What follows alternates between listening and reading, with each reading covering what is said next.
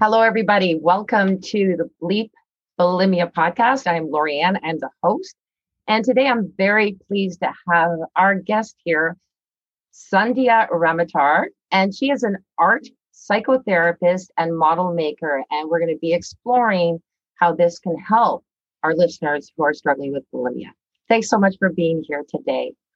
Oh, thank you for inviting me. It's a real pleasure. Thank you. So I'll ask the first question. What got you into becoming an art psychotherapist? That's a really good question. Um, one of the main reasons um, why I went into art psychotherapy and particularly art psychotherapy is because I'm, I'm a model maker by trade. But about six, maybe seven years ago, my father passed away, and I was really close to him. We had a very, very tight connection.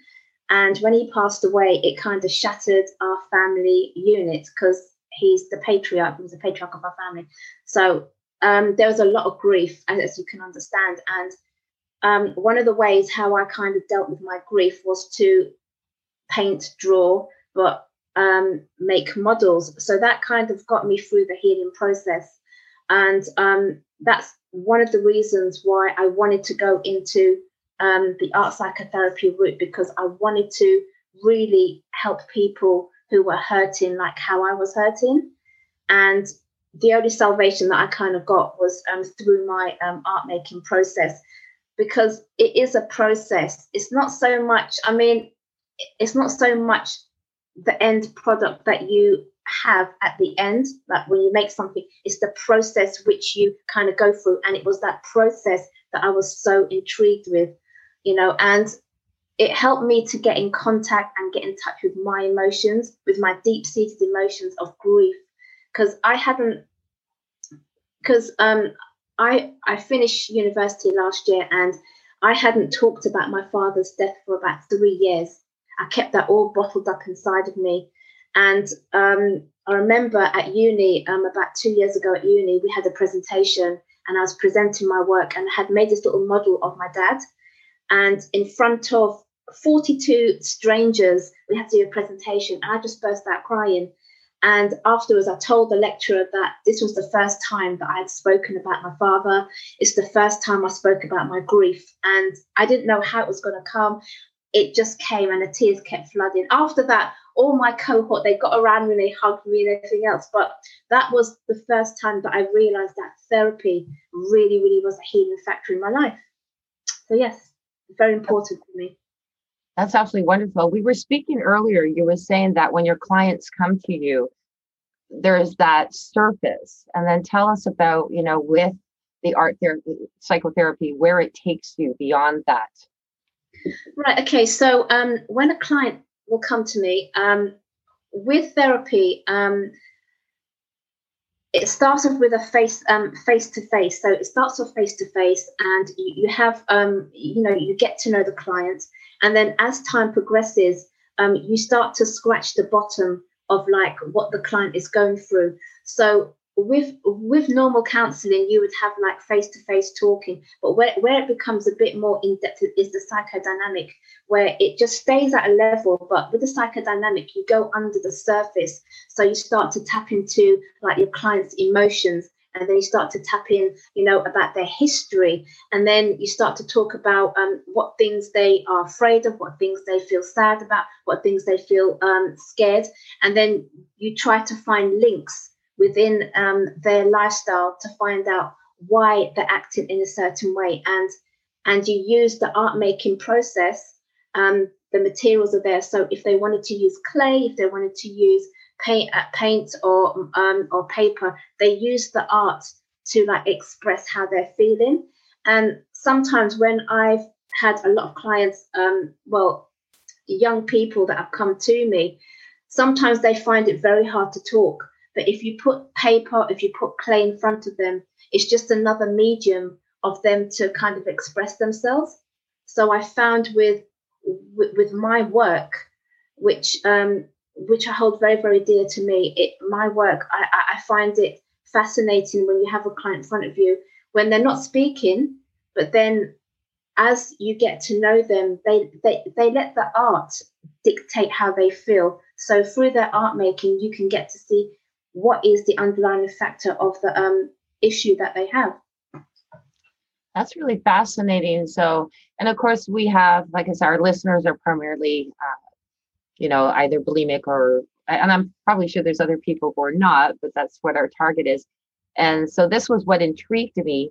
Uh, and I would say that any age would be something that's compatible. A question I have with this art, uh, working with art, would it bring out some of the subconscious? Yes, it does. Um, because, um, I mean, there's two types of thought. I mean, we have the conscious thinking and then we have the subconscious thinking. So the subconscious thinking is things that are buried right at the back of your your mind that you can't that don't necessarily like we we, we kind of black it out they you know it doesn't necessarily come to the forefront so you've got your conscious thinking and then you've got your subconscious thinking a lot of traits of thought have have you know a lot of um theorists and um um, articles that I've read, they they they kind of tend to think that the subconscious is our real way of thinking. But um, yes, it is the subconscious um, through the art making process that tends to come out in the work. And sometimes that actually surprises the therapist and actually surprises the client because they they look back at their work and they think, wow, did was that really in me? Was that really a deep seated issue that was actually in me? And then that's when the real work starts to begin. Yeah. That is that's incredible because i was thinking too because uh, one of the things that i know about having struggled with bulimia for 30 years is is suppressing a lot of emotions. And there are times where you're doing it you don't even know why you're doing it but i know personally that there was something triggering it and it's not the food that's really triggering it although we call foods trigger foods i think they're somehow associated with whatever i mean it's hard to say with everybody but i know in my case they're associated with other things that were that had nothing to do with that Oreo cookie or the, those chips. Yeah, uh, it was something more ingrained. This is, you know, where I'm thinking this is absolutely wonderful. You're also using your hands. You're using, you know, your creativity. Yes. It just feels like there would be something so fulfilling beyond just the art, but also what you as a psychotherapist come can come out with as well and help them with as well. Yeah it, it, exactly. And i've um i i found with um, my work i mean i work with the younger generation um like when i say younger generation i i, I mean from my ages four as young as four um to like 17 maybe 15 16 that kind of age. And um you'll be surprised um the the the type of things that come out in a session and you know, um, I wish I had all day to talk about that, but you know, obviously we don't. But I mean, I've worked with kids that have been abused. I work with domestic violence. I, I work a lot with domestic violence children, and um, you they come in a certain way into your room, and they they display a certain type of nature. But when they leave, they're so grateful for having that expression. They're so grateful for having that safe space where they can just be themselves. And that's what gives me hope because, you know, my, my mantra is, is that if you can get them while they're young, you can change them, you can nurture them, and you can help them become well adjusted adults in society. So for me, my work is very important. And with people who do suffer with with bulimia, art therapy is a really good way of expressing yourself because you know sometimes you have that association where you don't like food where where food is an object where it's a form of a hatred kind of thing that you you know that relationship with food is is not a really good connection. So where the art therapy comes in is that you would have a safe space where you can talk about these things and you know you can discuss and you know even if you just want to sit in a corner you, you know that space is completely yours and I, I have found with a lot of my clients um, I've had some non-verbal clients which didn't speak at all. They just came into the room and they just sat at the table or they sat on the floor. And I've given them, you know, they, they've got materials around them and they just went to the clay and they just started making stuff with the clay. And they were non-verbal and after about three or four weeks they they they open up a little bit and then they kind of like let you into their world. But um, it's the same with bulimia. It's, it's like having that trust, you know, opening up their world so that you can kind of see where they're coming from, but also having that level that level of professionalism where you can say, you know what, I'm here for you, and this is a safe space for you, and what we share in that room is between me and you. You know, obviously you have safeguarding issues as well, but that space that we have is very, very sacred to you and your client as a therapist to you and your client. I just got goosebumps from that as well because oh. I love I love that concept of because uh, there are times I know even with myself, people get nervous if I don't talk. What's wrong? Yeah. but sometimes it's it's just a, a reflection. And I think that those moments, you know, when they're playing, when they're when they're creating with the clay and not speaking, there's probably a lot more that goes into that. I would imagine. Uh, because yeah. they're focusing primarily on what they're doing and using their hands and I just think it's phenomenal what you're doing, and I'm just fascinated by it. And you're absolutely right. Instead of going towards something that you're either uncomfortable with, uh, with bulimics, they can either hate food, but not so much that they hate it; they hate what it does to them. Yeah. Um, the fear of gaining weight, and uh, and or they fear that they like it too much. You know, it becomes like almost a friend, a best friend, so to speak but you're right going towards art it's safe though because it's not going yeah. to you know it's it's a much safer place to go to yeah. uh, be able to to work out emotions and such so exactly and exactly and, and and the thing is um social media doesn't help with um body image and um you know because I um I, I also run um a local youth group. Um I help to run like a therapeutic youth group at church and um some of the kids that come to our church, you know, um and the local youth group that I, that I work alongside. I also work for um, a cancer foundation as well with um, young people. And when you get to hear their story, um, you know, um, social media doesn't help with with um, body image, and I'll say that again. Social media does not help with body image, particularly women, and um, there's starting to be a rise in like young boys, um, where you have a certain picture portrayed of a woman that they have to be beautiful, they have to have the looks, the the lips, you know, the um the um, chest, and you know that their body has to look a certain way. But you know, we know that some of these photos are photoshopped.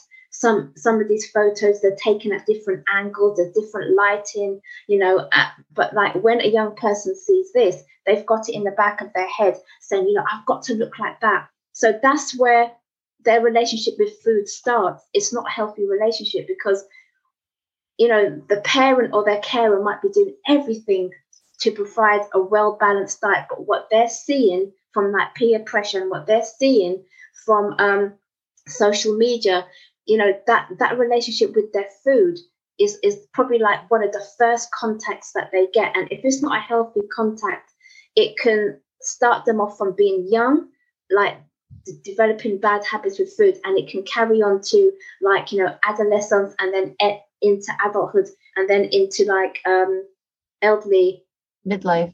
Yep. yeah right up to uh, interestingly enough you're talking about social media and and media in itself. And one thing that i've noticed as well so i'm 58 years old and i notice more and more there's women in their 40s in social media getting getting you know the facelifts and yeah. and the boob jobs which sort of sorry but my sister and i were talking about that. That was my last uh one of my last podcast that I put on is how we said, why do we have these? You know, we don't even like boobs. but, uh, and, I, and I'm sure that, you know, it's sort of weird when she told me that. I looked at her strangely. She goes, I know it's weird, right? I said, no, it's weird that I feel the same way as you. Like, you know, yeah. I have my three children. I don't need these anymore. But it become like it's a it's a it it defines it. It's almost objectifying femininity is what we talked about. So it's probably what we were sort of against on that front. But yeah. long of the short of it, our age even like in the, in the 40s and 50s there's like what used to not be you just aged gracefully you know yes, yes. we had the big you know when you're in your 20s that like it's always been kind of a thing you know even with marilyn monroe are you going to look great in your 20s but you age gracefully now you know, you almost have to start getting the numbers of a uh, plastic surgeon when you're in your 30s, knowing that, you know, no, I've only got 10 more years before I have to start getting the wrinkles off my face and the body shape too and everything. And yeah. It's it's really there for midlife. And in midlife is hard too, uh, because like I said, it's like almost like um, an adult puberty. And, and I brought this up again and I've brought it up quite often because your body's changing you know, there's, yes. there's menopause. You're, I'm sorry, but your breasts are going to be growing larger for the most part. That's what happens. And you're yes. going to have some sagging and you're going to be losing, your children will be moving out. And so there's, it, it's like, and so your life change is, it, it's pretty well almost as large as an adolescent going from childhood to, to a teenager. Now you're going from an adult to, sorry, but yeah. you're getting older. Yeah. yeah.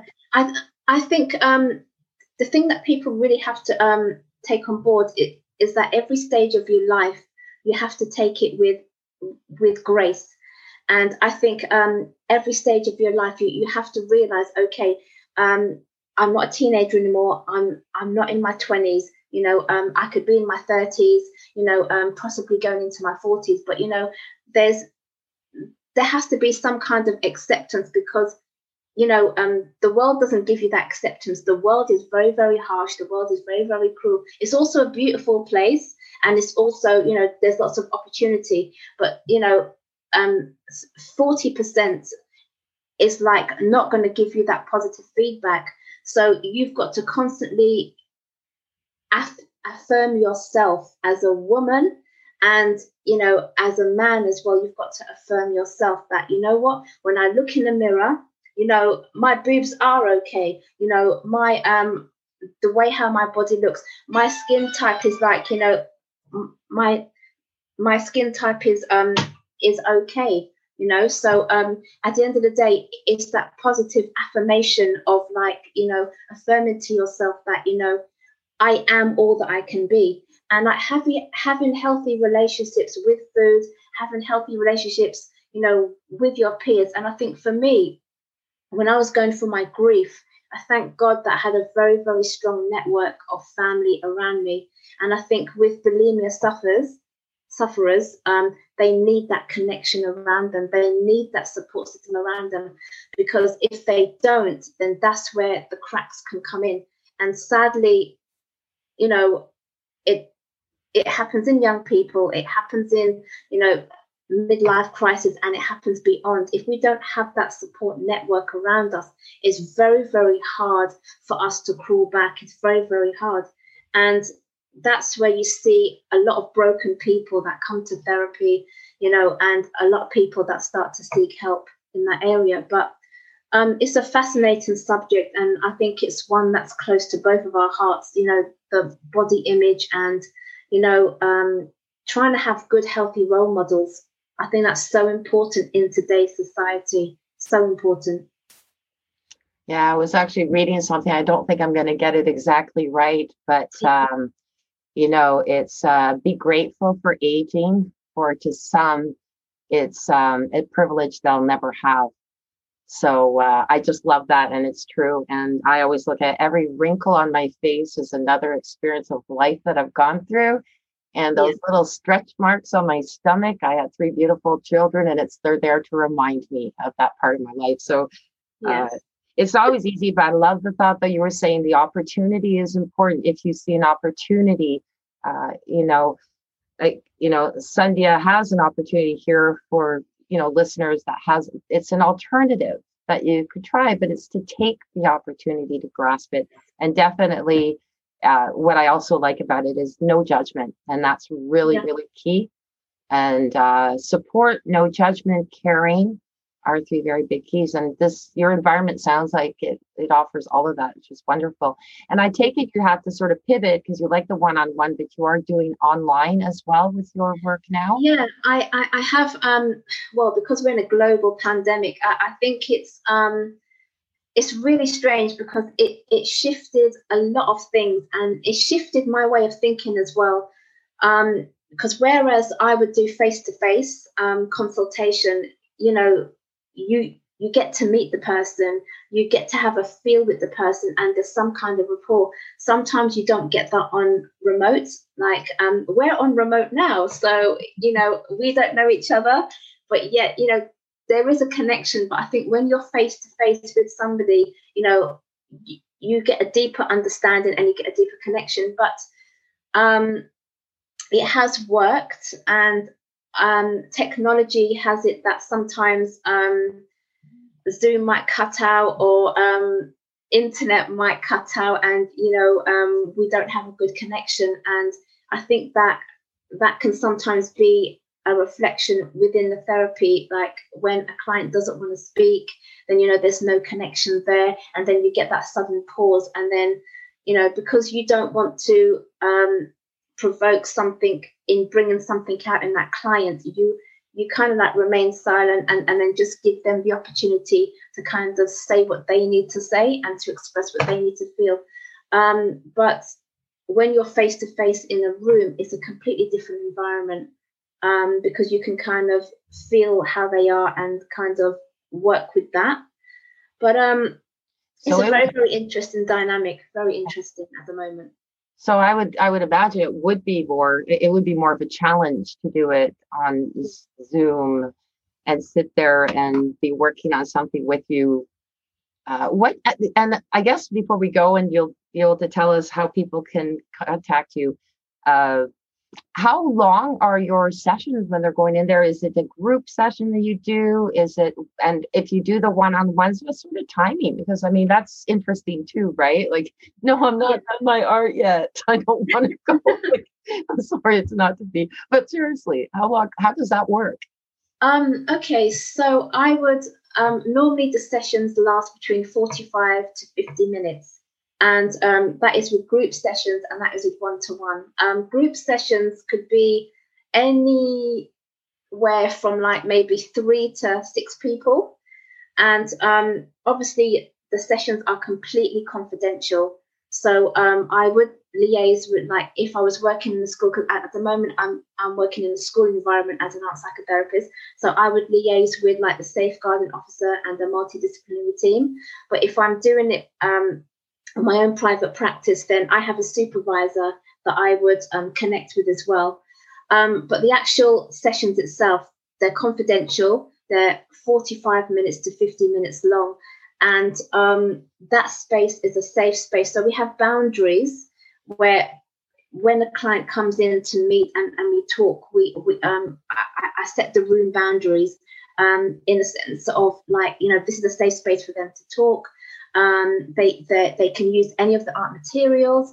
Um, what they can't do is um, hurt themselves or they can't hurt me. So we have to set up that kind of safeguarding risk assessment.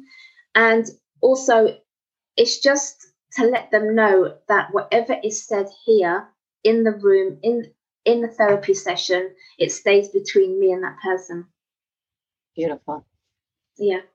Well, I really appreciate your time. This is wonderful. I've Thank learned you. a lot. And would you please let our listeners have let our listeners know how to get a get a hold of you, please? Okay, well, I have just started a YouTube channel. It's called um, Art Your Narration. So that's A R T U R Narration. Beautiful. So it, it's just started. Um, so give me a couple of weeks to um, put some content on there. Um, but I'm very excited because um, I love what I do. And um, one thing that I just want to leave your listeners is that, you know, whatever you're going through, you know, please talk to somebody, please reach out. Don't be there by yourself because um, this is a really strange time that we're living in, and mental health is on a rise. And I just urge you, you know, whatever is sexuality, LGBTQ plus, you know, whatever race you are, black, white, Hispanic, you know, whatever race you are, reach out, reach out to somebody that understands you and don't be isolated by yourself. Don't be an island by yourself. Reach out to somebody and just talk about how you feel, express how you feel, because that is very, very important for your mental health and also for your spiritual health as well. It's very important to do that. It's beautiful. Thank you very much for sharing that. So please look up the YouTube. And I just wanted to end this with saying thank you, listeners. And don't forget, if you have a topic that you would like to have covered, please get a hold of me at bleepbulimia at gmail.com. And uh, keep an eye out for my book, which is How to Have Your Cake and Not Eat It All Too. That is on Amazon, and it is a guide to adult bulimia recovery. So thank you so much for being here. And again, Sandhya, thank you so much for your time. Take care. Thank you so much for having me. Thank you. Bye bye.